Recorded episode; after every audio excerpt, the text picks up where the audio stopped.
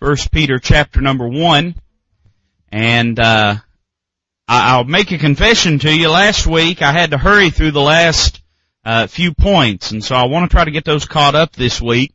Uh, so if you if you have your notes from last week, go ahead and pull them out. And I just want to say a few things about a couple things in the last few verses, and then we'll jump right on into chapter two. Last week we covered all of chapter one, or we tried to. Amen. Uh, and this week we're just going to try to cover the first 12 verses of chapter 2. So hopefully that'll be a little bit easier to tackle. But I do want to say a word about the last few verses of chapter number 1. Let's go ahead and read. We'll begin at verse number 18 and we'll read down to verse 21 and then we'll have word of prayer. Paul says this, for as much, or Peter says that. Boy, that's not a good start, is it? Peter says this, for as much as ye know that you were not redeemed with corruptible things as silver and gold from your vain conversation, received by tradition from your fathers, but with the precious blood of Christ as of a lamb without blemish and without spot, who verily was foreordained before the foundation of the world, but was manifest in these last times for you, who by him do believe in God that raised him from the dead, and gave him glory that your faith and hope might be in God. Let's pray. Father, thank you for this time. Thank you for your precious word. Lord, I pray you'd use it to your glory and honor tonight. We do ask it in Christ's name. Amen. Now, as we have gone through the first week, we sort of titled that our saved life. As Paul, or as Peter go, I'm liable to say it a few times tonight, amen, but as Peter goes through writing the books of 1st and 2nd Peter, he deals with different facets of the believer's life. And last week we examined our saved life, the way that we behave, what our salvation is and the way that that ought to affect our lives, uh, you know, salvation is of no good if it cannot change us. Salvation is more than just reserving a seat in heaven. Now, I'm thankful that we do have an inheritance incorruptible and that fadeth not away. But uh, I, I'm glad that the Lord didn't just change my eternal destination when He saved me, but He also changed my present situation. And that's sort of what Peter has been dealing with, is the sanctification in the life of the believer, the setting apart the different behavior, the way that we live because we are saved.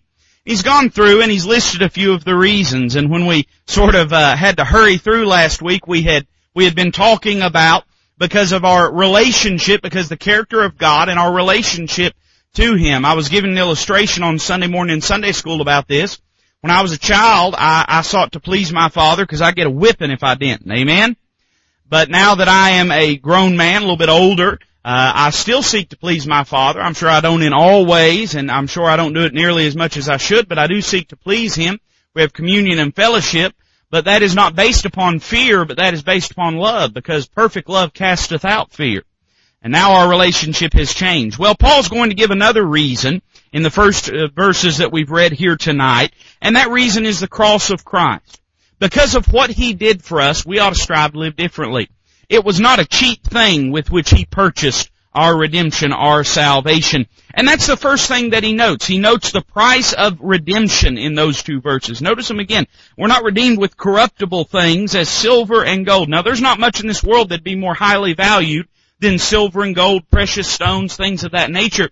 But we weren't even redeemed with anything as paltry as that. He denotes the insufficient offer that man would seek to make. Silver and gold. Boy, how many people think they're going to get to heaven because they got a little money in the bank account? If you wonder about that, just hang around a Baptist church for a little while. You'll find out that there's some even in a Baptist church that feel that way. And, uh, occasionally, it don't happen often. We got good people around here, but, uh, you know, there's been a time or two in my pastorate where somebody's come up and said, you know, we, we sure contribute a lot to this church. And uh, I guess their definition of contribute and my definition was a little different. Amen. But just because they put a little money in the plate, they think that somehow they can usurp the authority that God has laid in the New Testament church. That's not accurate. That's not so. Why would we think that God could be bought with things as silver and gold? He paves the roads in gold where He lives. So that's an insufficient offer. Also, it notes not only an inadequate medium of exchange, but an inadequate means of escape. He says this in the next phrase. He says, from your vain conversation received by tradition from your fathers. Now what does he mean when he says conversation? That word denotes a lifestyle. Not just uh, the, our speech, but our actions. Not just what we convey with our lips, but what we convey with our lives. And here's what he's saying. He's saying, you know, all that all that rabbinical tradition that you had, all of all of man's traditions and teachings, they brought you to an empty lifestyle. Like Paul, he goes down through a list of things that used to mean something to him. He says, you know, I was a Hebrew of Hebrews, of the tribe of Benjamin, uh, you know, circumcised of the eighth day. He says, as touching the law, I was a Pharisee, concerning zeal, persecuting the church, touching the righteousness which is in the law, blameless. He says, but what things were gained to me, those I counted loss for the Lord Jesus Christ. Those I counted loss for Him. And He said, yea, I count all things but loss for the excellency of the knowledge of Christ Jesus. When a person gets to the place where they're about to be saved, you know what they realize? They realize that everything they thought was worth something isn't worth anything. But Jesus Christ is worth everything. And that's what he says in verse 19. He denotes an infinite offering in verse number 19. He says, but with what? But with the precious blood of Christ as of a lamb without blemish and without spot. That phrase precious, of course, we know what it means. Means highly valued. It's the same word that's used when the Bible talks about precious stones. You think about all of the diamond that could be mined out of the hills of this world and it wouldn't even, I mean, you could stack it up throughout every single precious stone, every, every ruby and emerald, every diamond, every single uh, vein of silver or of gold that mankind has ever struck, oceans worth of, of brass and of precious metals. If you were to lump them all together, it wouldn't even come close to equaling one drop of the precious blood of Christ.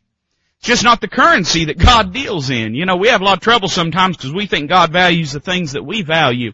But we'd be a lot better off if we'd realize that the things that impress us don't impress God. He looks at all that the world could offer. He looks at a man's righteousness, his good works, his church membership, his baptism, his charity work, at his bank account, at, at his prominence, his prestige, his power, his popularity. None of that means anything to God. But when he looked at his son, he saw something truly precious. He says the precious blood of Christ. And it says this without blemish and without spot. You know what that means? That means there was no intrinsic flaw in him, but also that there was uh, no flaw of the action, flaw of the behavior. He was born of a virgin. He was born without a sin nature. If you ever hear one of these TV preachers, I, I heard back of this, one of these TV preachers say that Christ had a sin nature he had to fight against just like anybody else. That's heresy. That's blasphemy. That's sacrilege. That is categorically false and unscriptural. Christ was born of a virgin. He had no sin nature. But not only that, not only was in him no sin, but he knew no sin and he did no sin, the scriptures tell us. Not only without blemish, without natural flaw, but also without spot, without behavioral flaw as well. That's what God looked at, and He said that is a sufficient offering. Let me say that is the only sufficient offering. He denotes the price of redemption, verses 20 and 21. He denotes the plan of redemption. I wish I could say more about this. Don't get nervous. Usually when I say I wish I could say more about something, we're already running behind time. Somebody say amen right there. But he denotes as to the past purpose of God. He says this in verse number 20, the first part, who verily was foreordained before the foundation of the world. Calvary did not take God by surprise.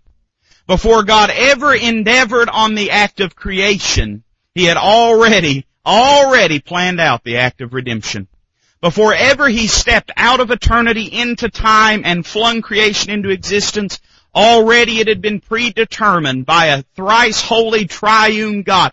God the Father, God the Son, God the Holy Spirit had already in concert predetermined that Christ would veil himself in flesh, be the babe in Bethlehem, be the Galilean shepherd of the lost sheep of Israel, and go to a rugged cross to die for your sins and mine.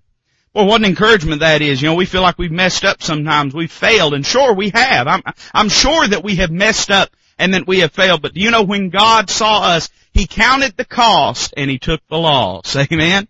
He, it didn't bother Him at all. It was already determined as to the past purpose of God, but also as to the present period of grace. Look at the next phrase. Who was foreordained before the foundation of the world, but was manifest in these last times for you. You know, I think sometimes we treat cheaply the day of grace that we're living in. Do you understand what a privilege it is to live on this side of the cross? Do you understand that, that for the first 4,000 some odd years, uh, give or take maybe, maybe a, uh, a millennia, uh, that the entire world sat in anticipation for the coming of God's dear Son. During that entire time, they had shadows, they had types, this Lamb of God had been foreordained and they saw shadows of Him. They saw vague glimpses, kind of like the little girl in Song of Solomon. They, they saw Him through the lattice work. But you and I, we live in a day where the Son of God has been manifest. He has been incarnate. He has lived amongst us. Uh, the Bible talks about the mystery of godliness was manifest in the flesh. To be manifest means to be brought into the light. Now we don't have to wonder about what God's gonna do. God's already done it. Just as He had already done it before the world was ever created, now it's been manifest, been brought into the light, and we can see the redemptive work and plan of God. He was manifest for us. And then it says this, uh, who by Him, verse 21, who by Him do believe in God that raised Him from the, up from the dead and gave Him glory that your faith and hope might be in God. We understand what God is doing. We don't always understand the particulars of the plan. We don't always understand the details. And I'll confess to you that there's times in my life that I'm at a loss for what God is doing. But I know in the broad scope and scheme of humanity and of His purpose and desire for these ages, I understand what God's doing. It's good to have the end of the book. Somebody say amen to that. It's good to know what God has done, what He is doing, and what He's gonna do. I understand that that uh, in this day of grace, and and Peter's going to talk about a lot of them here in a moment. But I understand that that the kindergarten age of revelation of the Old Testament law has been done away with.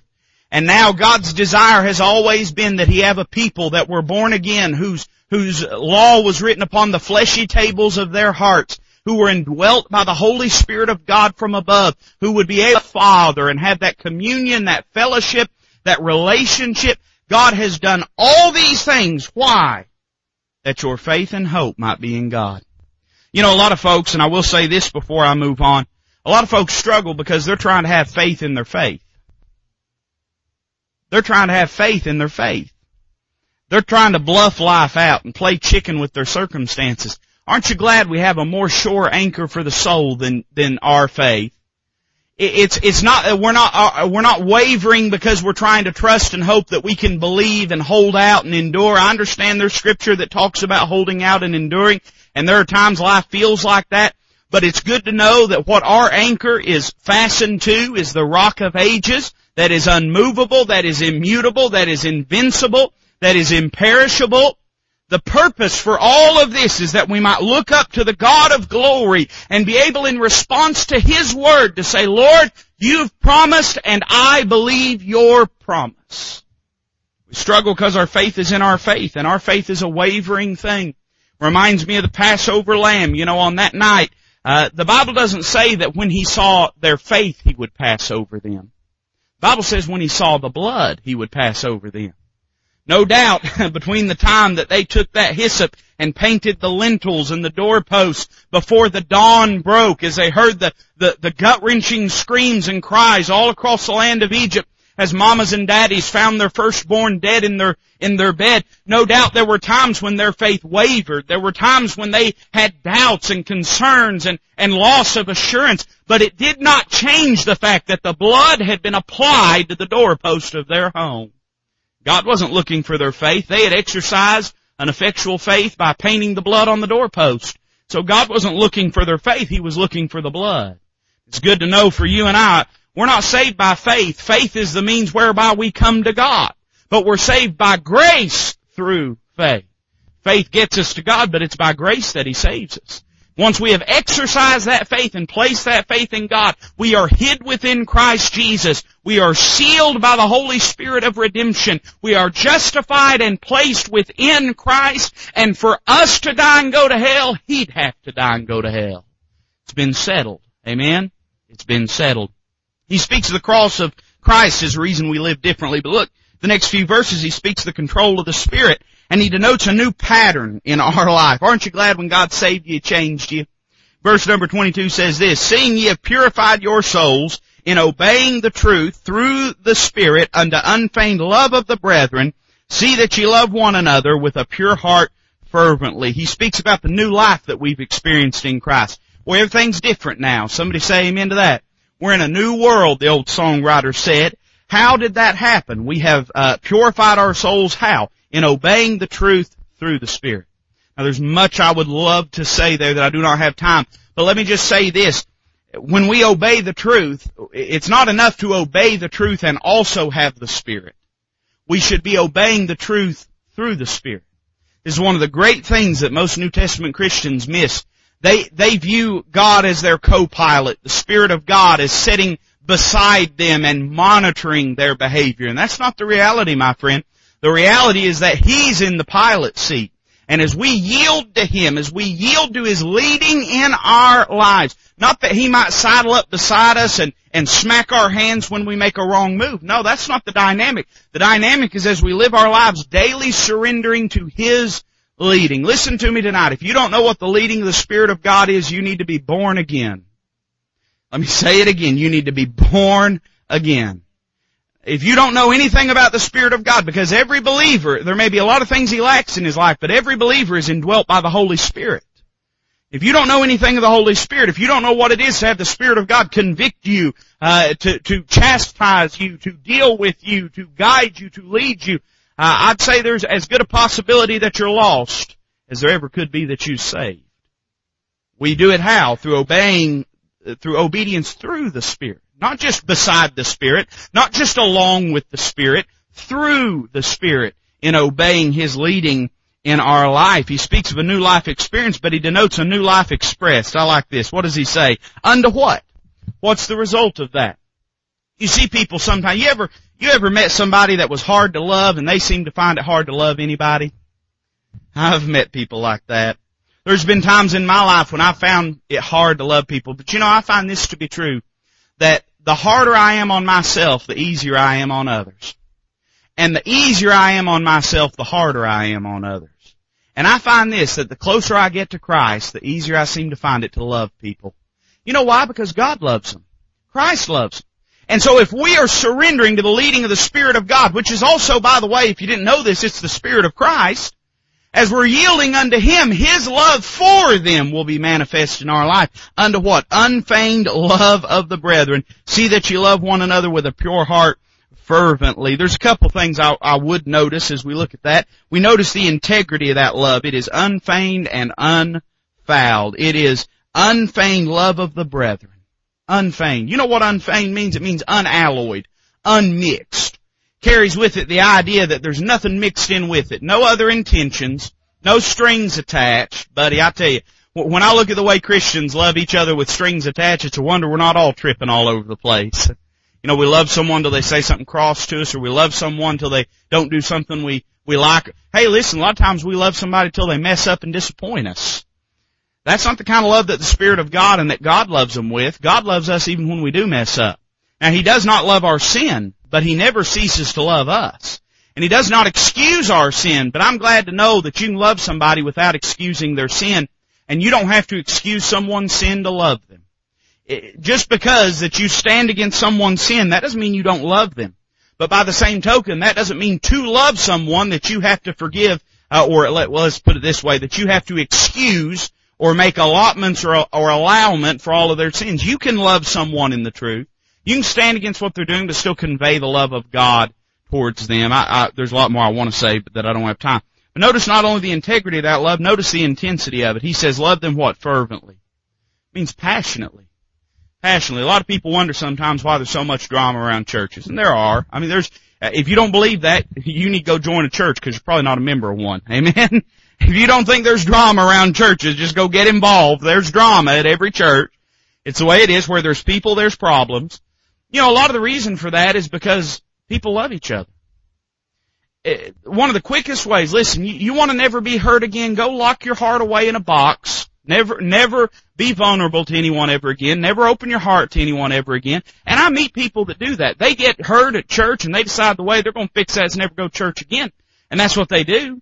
And oftentimes they grow cold and bitter and angry no, you say, how, how do I combat that? What's, how am, what am I supposed to do? Well, go ahead and open yourself up to be hurt. Go ahead and open yourself up. People are going to disappoint you. They're going to annoy you. They're going to frustrate you. But guess what? The, the balm of Gilead is able to heal any kind of hurts that we experience. And as we draw closer to the Lord, He will heal those things. He speaks of a new pattern of life. Next few verses, He speaks of a new principle in life. Look at verse number 23. Being born again, not of corruptible seed, but of incorruptible by the word of God which liveth and abideth forever. Now there is a context here and there is content here, and both of them we need to say something about. The context is this, that now the law and rule of our life is the word of God. he's talking about why we live differently. And one of the reasons uh, that, that we see as the Spirit of God controls us, there is a new pattern to our life, but how do we exercise that? How do we have that new pattern? We obey the Spirit of God, but we also align our lives to the truth of God's Word. And he speaks of the power of that word. He declares it in verse number 23. It is incorruptible. It liveth and abideth forever. There's an interesting duality here, and, and I won't say a bunch about it, but just to denote this, that when it speaks of the, the Word of God by which we are born again, uh, the seed by which we are born again, and the Word of God is speaking of Logos. It is the, the, is a title for Christ. It denotes Christ as the Word. And, uh, let me tell you something. It's one thing to know the Word. It's another thing to know the God of the Word. I know a lot of people that know the Word of God that don't know the God of the Word and uh, they have a head knowledge, but a head knowledge is not enough. It has to be. James calls it the engrafted word. You know what that means? Engrafted. Uh, we've been studying. We're wanting to do a little gardening, and they'll talk about grafting. That has the idea you take a clipping from one plant and you make a cut in another plant, and you graft that within. Boy, that's what the Word of God does, doesn't it? It's sharper than a two-edged sword, and uh, it'll cut our lives right open. But you know what it then does? It inserts the fruit-bearing life of Christ within us, and it becomes a part of us.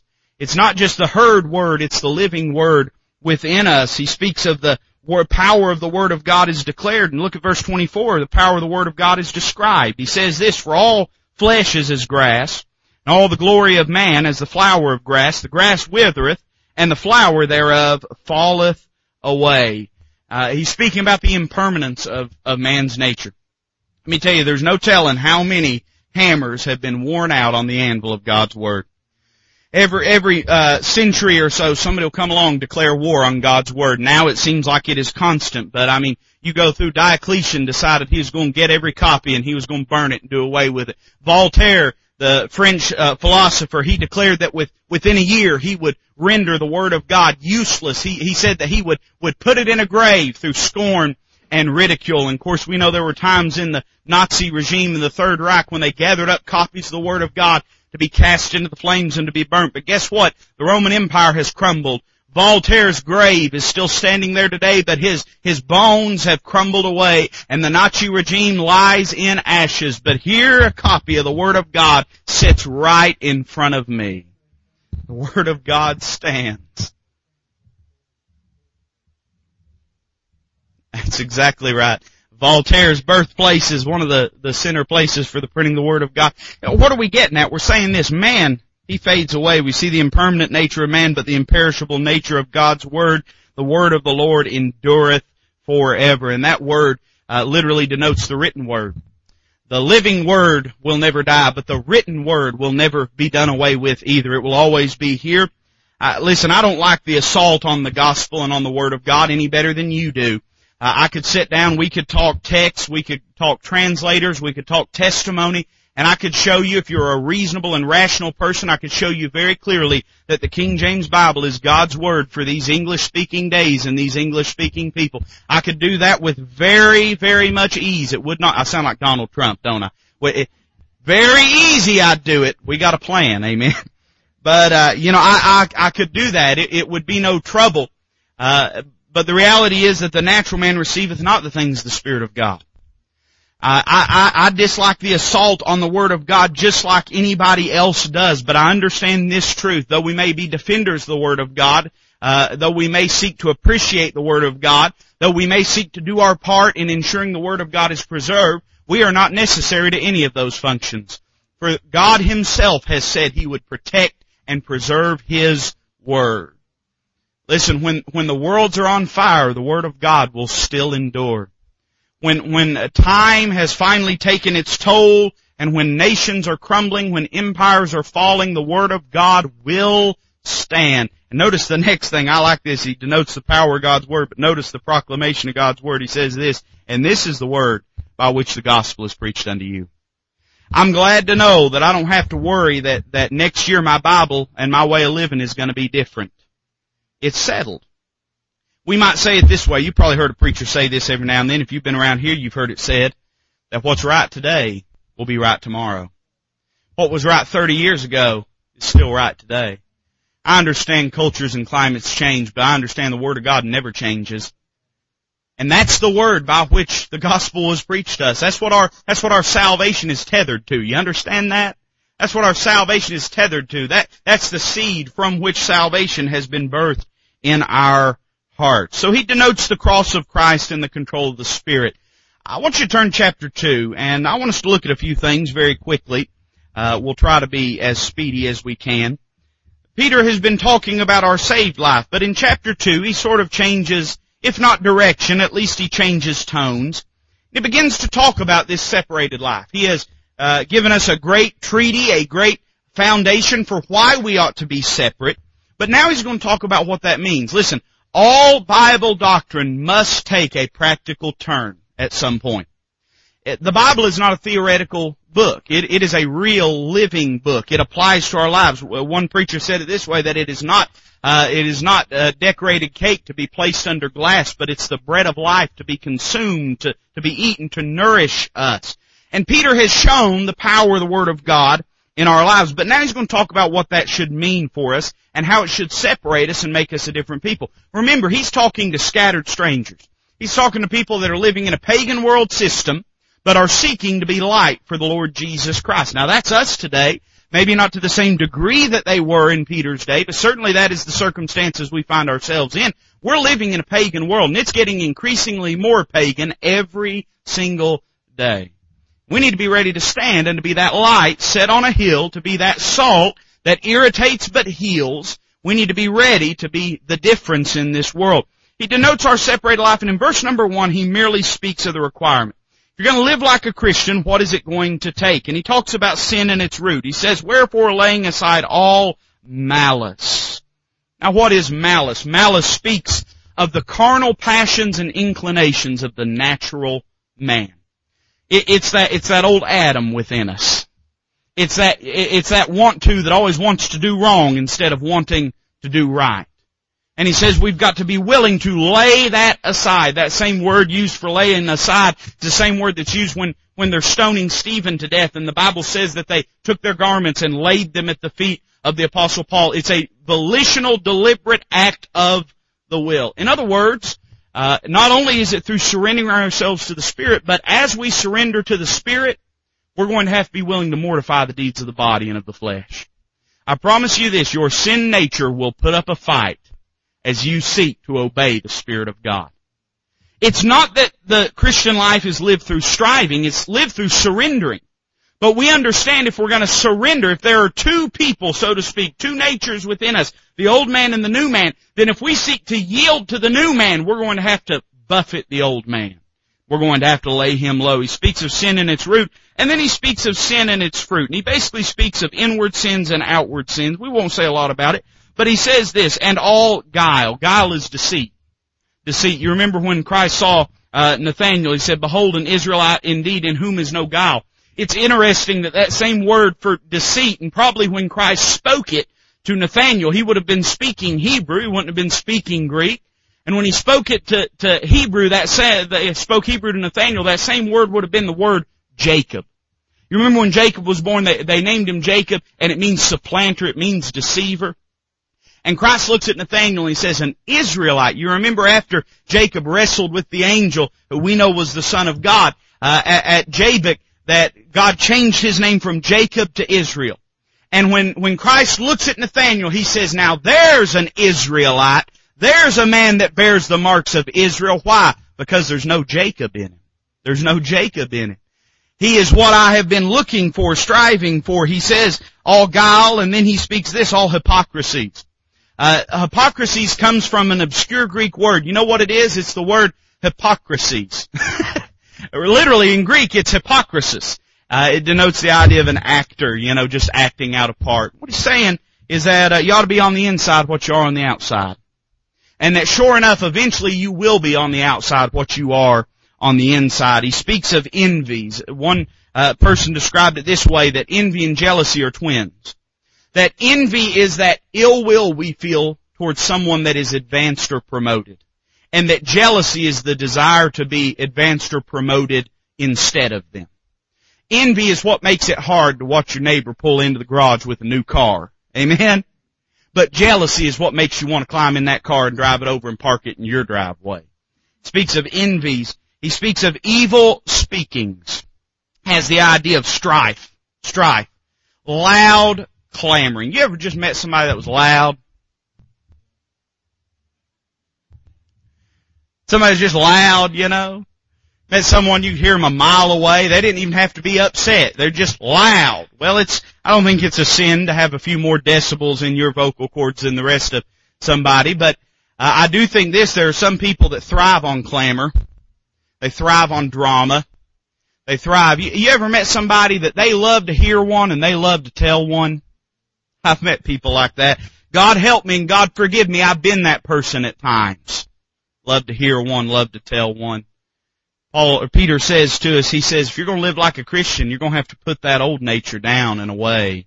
Never be eradicated on this side of the grave, but we ought to do our best to try to put it down and put it away. He gives the requirement for the Christian life, but then he gives the reasons for that in the next few verses. And he talks about our separation. He says we've been separated by birth from the old life. You say, where do you see that? Well, look at verse 2.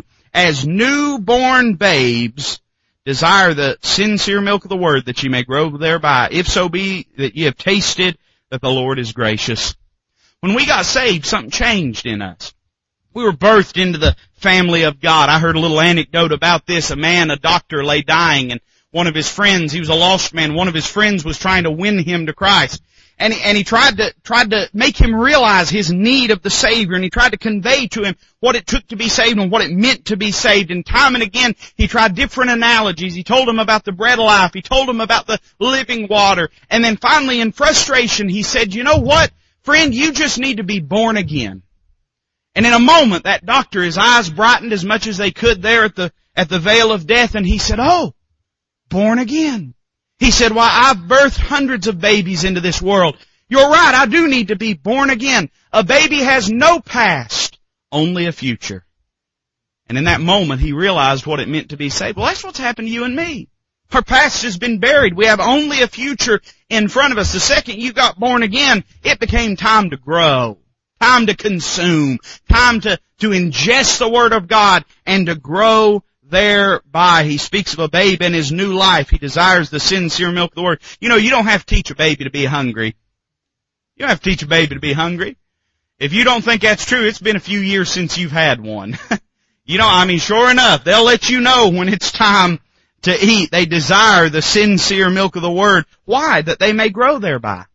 Because it's necessary. Because they need to grow. A new stature is desired in their life. We all love babies. I got a message just a few minutes before I got here, some of y'all know Taylor and April Dawson.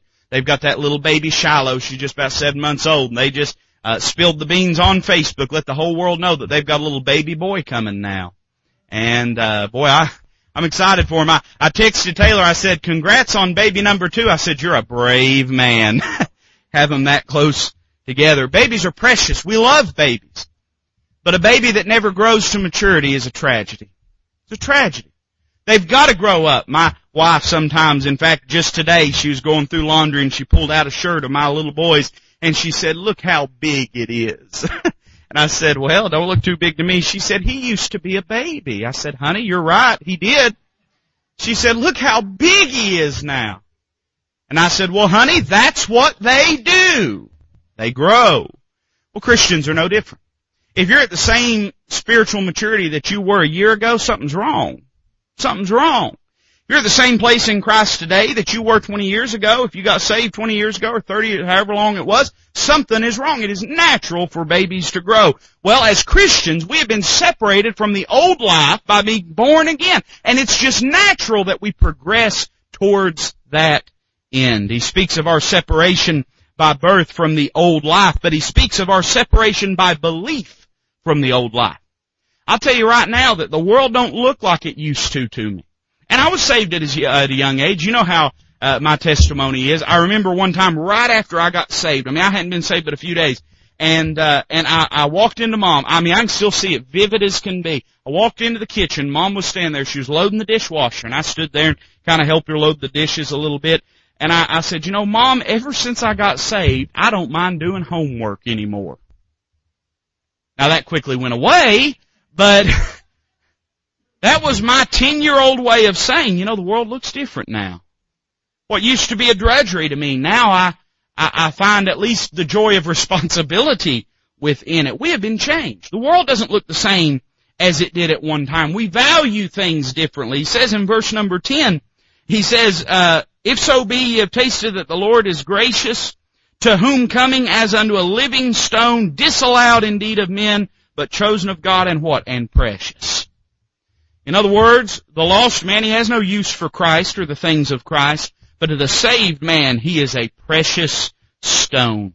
He speaks of the living stone and its character, and I, am not going to have time to say everything I want to about it, but he does say this. He describes Christ as a living stone. The, the phrase for stone there denotes the idea of, guess what? A rock. a stone. But we can't help but think of what Christ told to Peter. You remember when Peter uh, said that thou art the Christ, the Son of the living God? Christ looked at him and said, Blessed art thou, Simon Barjonas. Flesh and blood hath not declared this unto me, but my Father which art in heaven. He looked at him, and said, Thou art no more Simon, but thou art Peter. And that Greek word, Petros, it denotes a little pebble. But then he says this, he said, Thou art Peter, upon this rock. And he calls himself Petra. It's not the same word as Petros. Petros denotes the idea of a little pebble, but a Petra is a large cliff, is a mountain, is a stone, is a rock.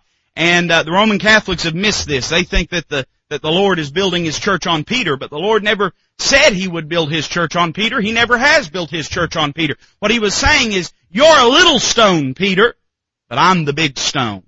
And I am the rock by which and upon which the church is going to be He describes it, but he notes the stone not only described, but the stone is discarded. He says, disallowed indeed of men.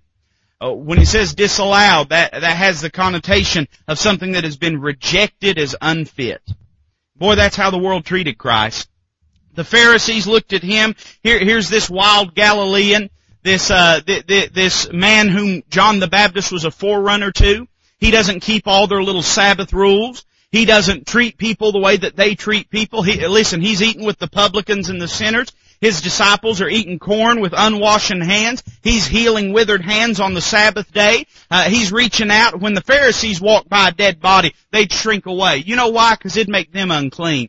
But I'm glad that dead things didn't make the Son of God unclean. Because you know what he did? He broke up every funeral he went to. He was walking by the funeral procession one day of a little boy, and everybody shrinking away and trying to pay the respect. He didn't pay no respects. He reached up and he touched that boy and raised him from the dead. That's the Son of God. But that caused him to be disallowed of men. They said, well, how come he can do that and I can't? People are still saying that about their lives. How come he gets to say what I need to do and I don't? I'll tell you why, because he's God. He's a God, he's the Son of God, he's God in the flesh. He's the King of Kings, he's the Lord of Lords, he's the Lord of glory, he's the risen Savior, and that's why he can. He was disallowed of men, but notice this, the stone is displayed its vitality and value. He says this, but chosen of God. Chosen of God. There's absolutely no scriptural doubt that Christ was the Messiah, the chosen of God. Three times God thundered from heaven, said, this is my son. This is my son. This is my son.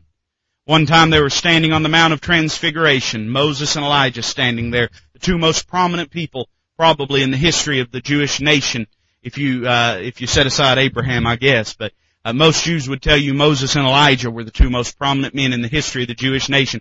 And all three of them are standing there. And Peter, in his ignorance, he says, this is a wonderful place. Let's just stay up here. That's just like a Baptist, isn't it? Let's just stay on the mountain. We don't want none of them valleys, you know.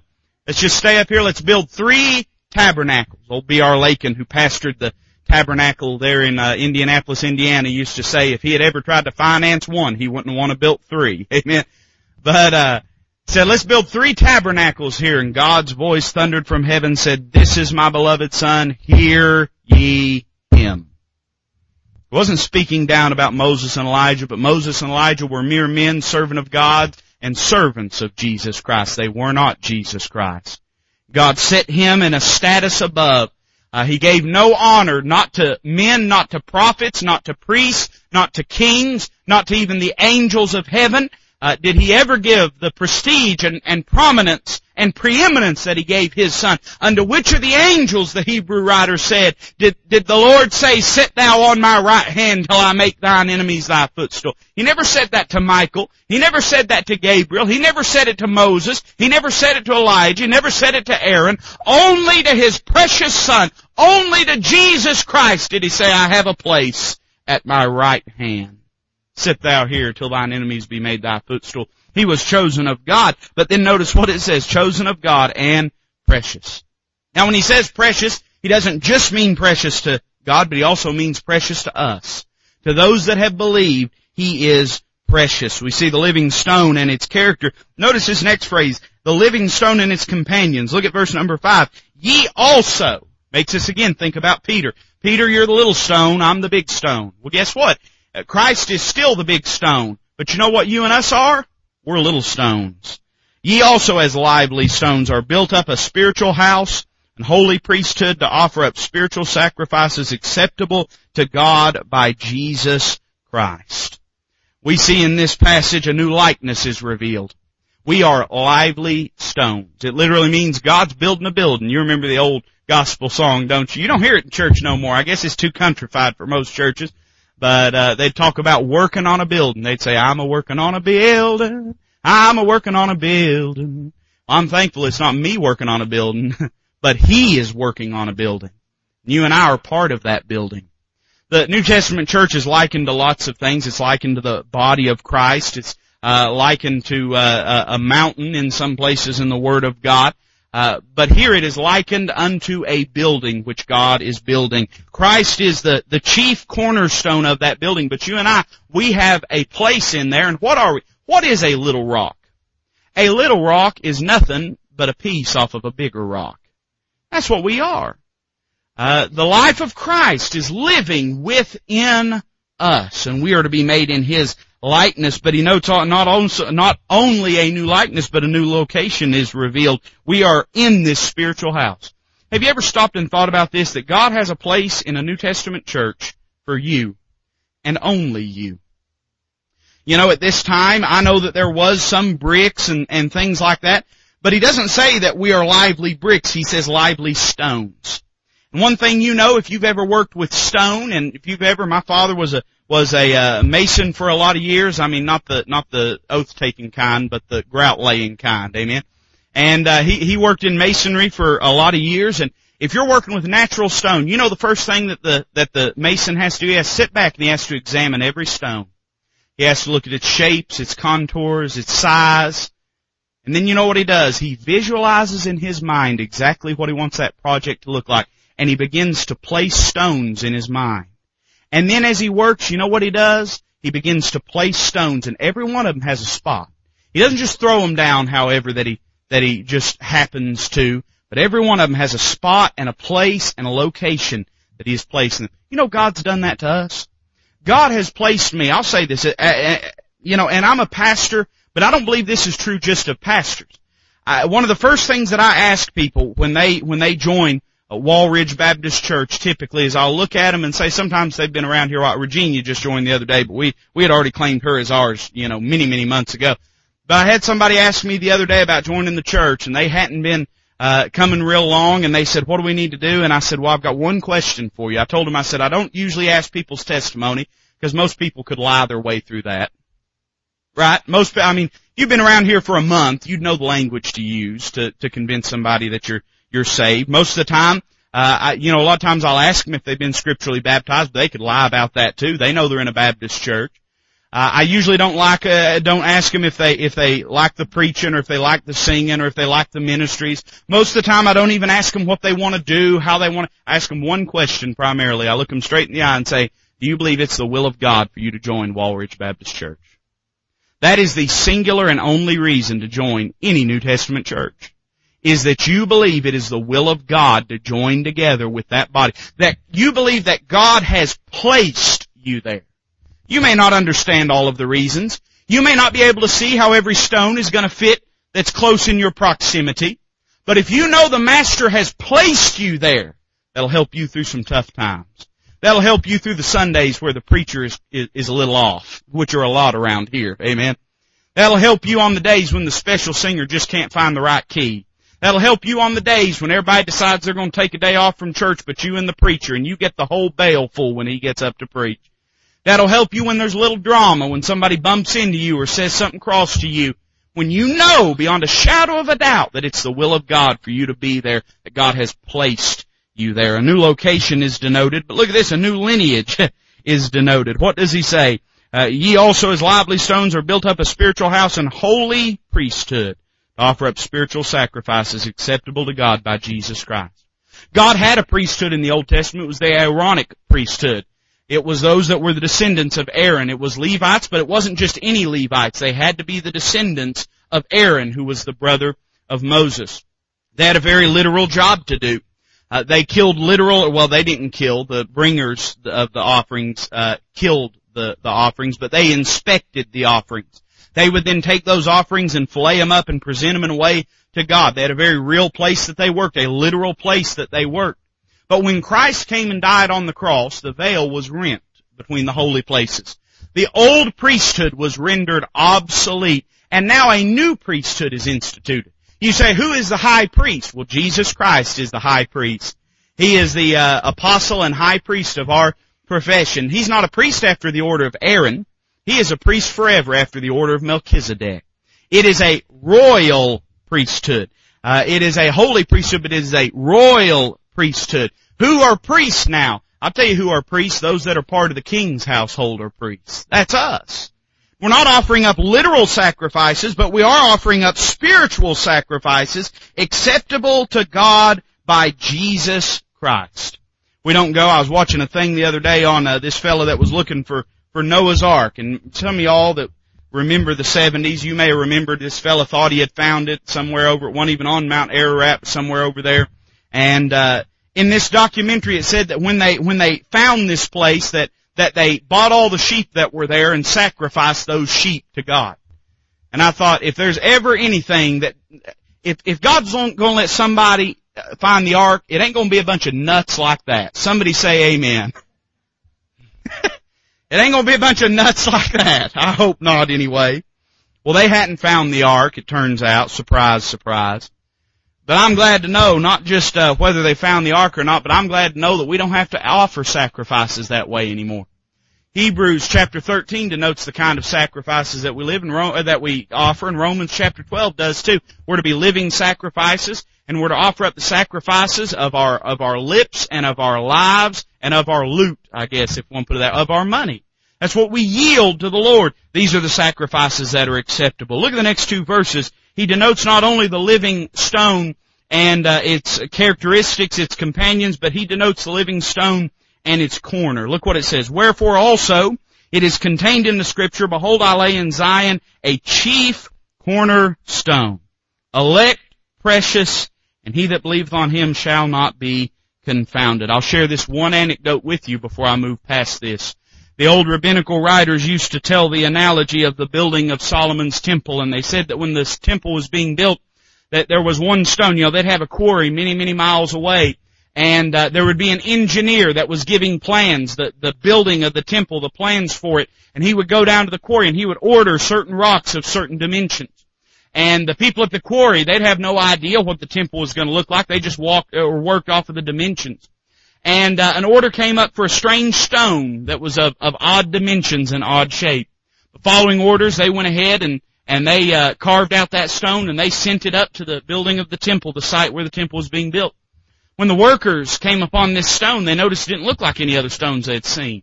They looked around and they couldn't find a place. They weren't very far in the building of the temple and they couldn't find a place where this stone would fit. And they thought, well, boys down at the quarry have just made a mistake and they took that hill, uh, that uh, rock and they rolled it down the hill and pushed it off into the trash heap.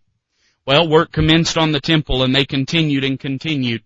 They came to the final day of the work on the temple and uh, they looked around and someone called for the capstone, for the chief cornerstone that was to be placed up, the final stone in the temple.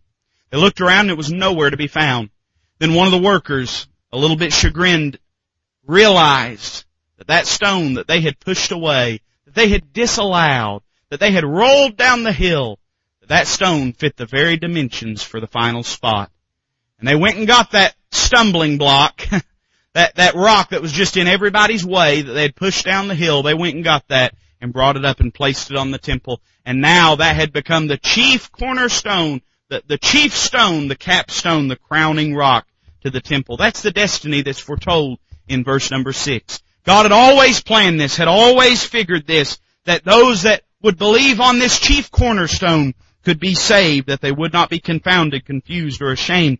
Look at verse number seven. Its destiny is not only foretold, but its design is foretold. He says this, there's two basic reasons, functions of this chief cornerstone. He says, unto you therefore which believe is precious. But unto them which be disobedient, the stone which the builders disallowed, the same is made the head of the corner, and a stone of stumbling, and a rock of offense, even to them which stumble at the word, being disobedient, whereunto also they were appointed. Now you must remember that Peter is most likely uh, writing to a mixed company of Gentiles and Jews. And so as he writes this, he acknowledges that those that have believed on the Lord Jesus Christ and those that obey Him will find Him precious. Let me tell you something, there's nothing, trust and obey, for there's no other way to be happy in Jesus but to trust and obey. If He has to drag you along the whole way, you're not going to enjoy it very much. But if you'll get in lockstep with Him and if you'll obey Him, you know what you'll find? He's precious. He's precious. But to those that are disobedient, there's a connotation here of the Jews who had rejected Him in their disobedience, what does it say? He's what? He's made the head of the corner. He's still the capstone. He's still got the authority, but what is he also? He is a stone of stumbling and a rock of offense. Now, we don't have to go very far in our reasoning to know what a stone of stumbling and a rock of offense is. It denotes a rock that lays out in the middle of the road. And there it becomes a rock of offense. One commentator described it this way, that if you were to be walking down a path and there was a stone set out in the middle of the pathway and you were to be warned that you were to step around that stone, that you were to be mindful of that stone, that you were to respect the, the weight and the authority of that stone, then if you were to walk circumspectly, you'd have no trouble with it. But if you were to walk around with your nose in the air, disregarding the weight and the danger that that stone could pose to you, then it would be no surprise when you toppled over it, uh, end over end. That's what he means when he says, whereunto also they were appointed. Peter is not saying that a lost person is predestinated to be lost. What he's saying is that a lost person is predisposed to be lost if they reject the chief cornerstone. It's as simple as a mathematical equation. If you try to do a math problem and you, you ignore the rules of math, it's pretty much settled that you're going to come up with the wrong answer. Well guess what? If you live in disobedience, then you might as well go ahead and figure that you're going to stumble, you're going to fall, you're going to have problems. It's just a simple matter of logic. it, it is as, as simple as breaking the rules of, of mathematics. If you disobey the Word of God, you're going to have trouble, you're going to have problems, you're going to stumble. And you know what you'll find? You'll find that Christ, instead of, listen, instead of being precious to you, you're going to find Him to be an authoritarian, to be a chastiser in your life. You know, every son whom the Lord loveth, He chasteneth. Let me tell you something, I love my daddy. I, I, I loved my daddy even when he was whipping me. But I sure loved him a lot more when he didn't have to. He whipped me because he loved me. He whipped me when he didn't love me, or, well, he loved me even when he didn't whip me. But he loved me even when he did whip me. I loved him either way, but it was sure a lot easier when I just went ahead and obeyed, did the right thing. You ever, when you was raising your kids, you ever stop and think to yourself, why don't they just obey? Why don't they just do right? My daddy used to say when he'd go to whip me, he'd say, it's gonna hurt me a lot more than it's gonna hurt you. I never believed that. I used to always think, why don't you turn around and let me whip you then? That's the way to punish me. Well, I know now as a daddy that that is true. That Christ is going to bring joy to some, but He's going to bring judgment to some too. He's going to bring judgment to some too. And if you're a disobedient believer, then in your life you're going to feel the chastening hand of God. That's a good reason to do right. We ought to do right because we love God. But even if our love of God does not motivate us to do right, we ought to still do right because He'll chasten us if we don't. I'm not saying we live in fear of Him, but we need to respect that stone that lays out in our pathway, the weight of it, the authority of it, the danger by which it poses. Because let me tell you something, the Hebrew writer said it's a fearful thing to fall into the hands of a living God. He denotes the living stone in its corner. Notice not only, he moves on, he talks about the privileges of Christians in the next two verses, and uh, I, I will not have time to say all I want to, but look at verse number nine. We'll just run through these real quick. He says this, but ye are a chosen generation.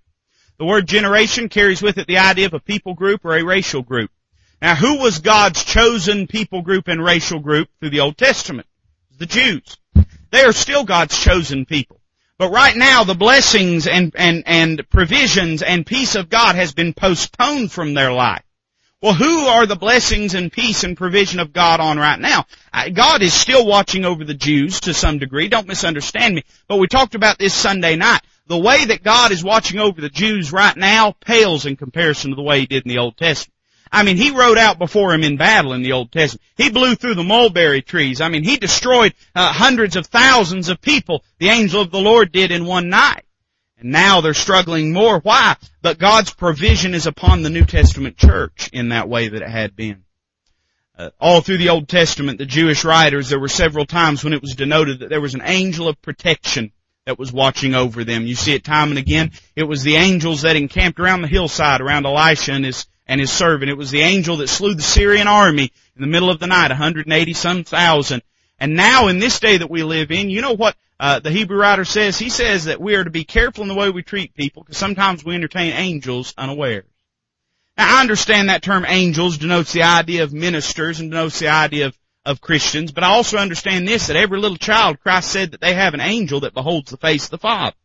I don't want to get too much into Reader's Digest Christianity and Guidepost Christianity. You know, those books are always full of somebody that saw an angel. But I do believe that God has His ministers that watch over us. I do believe that as His chosen generation, as His chosen people, we have God's favor upon us. Not only a chosen generation, but a royal priesthood. Now we are the priests of God. Christ is our high priest, but we also are intercessory priests, interceding on the behalf of others. He says an holy nation. I had something I wanted to read in relation to that. But suffice it to say that Christ said, my kingdom is not of this world. You remember when he said that to Pilate? My kingdom is not of this world. If it were, my servants would fight. But they don't fight because my kingdom is not of this world. Now this would be threatening to the federal government. Amen. Just as it was to the Roman government. But do you realize that our primary citizenship is not down here? We're part of a holy nation. Our citizenship is in heaven. Our King is seated at the right hand of God the Father. Uh, our promises are not in this world or of this world. Our enemies are not temporal. We war not against flesh and blood, but against uh, principalities and rulers and, and powers and, and spiritual darkness. That's what we rule against. It is a spiritual nation, but it is a real nation nonetheless. He says we are a holy nation. He says we're a peculiar people. now most of us should be able to say amen to that, shouldn't we? We're a peculiar people, but it has the idea of being rare, of being chosen, of being of precious value. Why? Look at the next phrase. That ye should show forth the praises of Him. that ye should show forth the praises of Him who hath called you out of darkness into His marvelous light. You know why God's done all that? God hadn't done all that to make you feel good. Now it ought to make you feel good, but that ain't why God did it. God hasn't done all that to show the Jews what they're missing out on, although I hope that they do recognize the blessings of God that are available through Christ. You know why God has done all He's done for us? That we might render unto Him praise, honor, and glory. That we might talk about Him and His goodness and His grace. That we might lift our hands toward it. Listen, if you are not a praising Christian, then you are a pointless Christian. I got a few folks with me. If you are not a praising Christian, then you are a pointless Christian. You remember when Christ was standing uh, by the temple and there was some folks that stand out there that's crying out, Hosanna, Hosanna, the Lord God, to the utmost, to the highest. The Pharisees, they didn't like that because Pharisees never like that. And if you don't like that, I believe I'd check up, see whether I was a Pharisee or not. And they said, you ought to hush them folks over there. They're embarrassing us. I've heard that a time. They're embarrassing us. Christ turned around with fire in his eyes. He said, if these held their peace, the very rocks and the trees would cry out and praise me. the very rocks and the trees would cry out and praise. That's how, that's how serious God is about praise. That if we don't praise Him, the rocks and the trees would cry out and praise Him. He speaks of our resulting praise in The end of verse 9 and verse number 10, which in time past were not a people, whole, but are now the people of God, which had not obtained mercy, but now have obtained mercy. Boy, we got something to praise Him for, don't we? He speaks of our separation by birth and our separation by belief, but he denotes our separation by behavior from the old life in verse 11. He says, Dearly beloved, I beseech you as strangers and pilgrims, abstain from fleshly lusts which war against the soul. You know, Cain is a picture of the carnal man.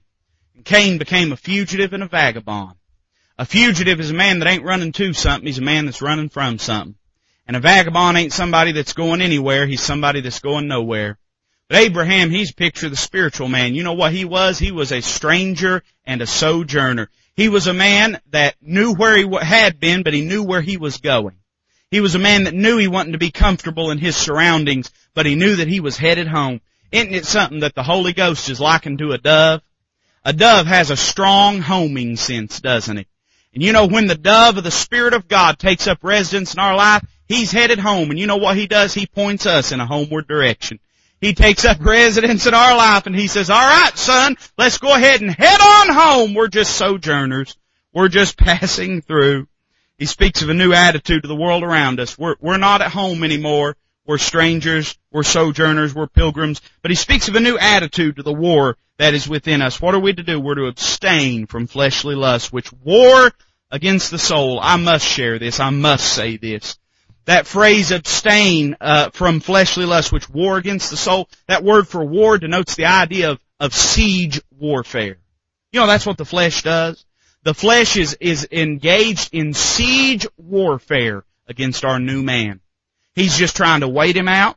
He's trying to starve him out. He's trying to use fear to drive him out. Now we know that's never going to happen, but boy, it feels like that sometimes, don't it? You ever just felt to yourself like, man, I'm just getting weary.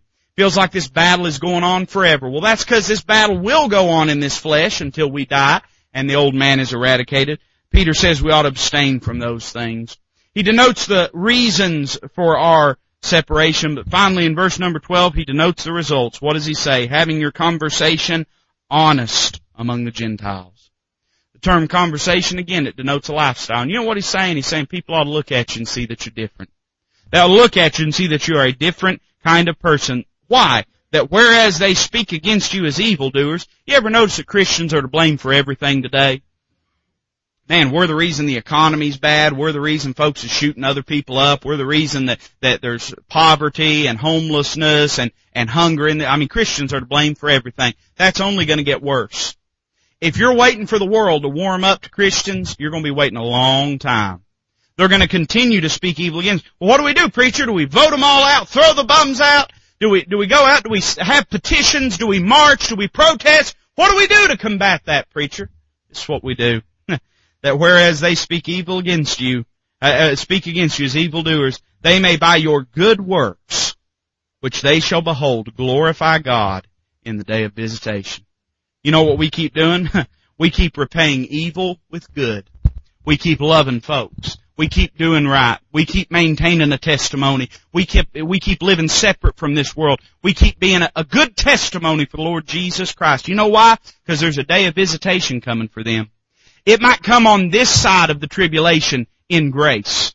And on that day, you know what they may find when their world falls apart, when the Spirit of God visits them, they may look back and they may say, boy, wonder where old Bill is. He could tell me how to find God. Wonder where Mike is. He could find me. He could tell me. He always did live the Christian life. He could tell me how to find God. And they'll glorify God on your behalf. Or it may come after the tribulation as they stand before the great white throne judgment and God looks at them and says, why did you never turn to me? And they say, no man cared for my soul. No man ever told me. And the God of heaven rolls back the reels of time and says, here's a man that loved God. Here's a man that testified, that shared Christ with you. And you know what they'll have to say on that day of visitation? They'll have to say, Lord, you're right. You're right. They were a Christian. They loved you. They loved me. On that day, they'll, they'll have to glorify God because of our good works, because of our righteousness.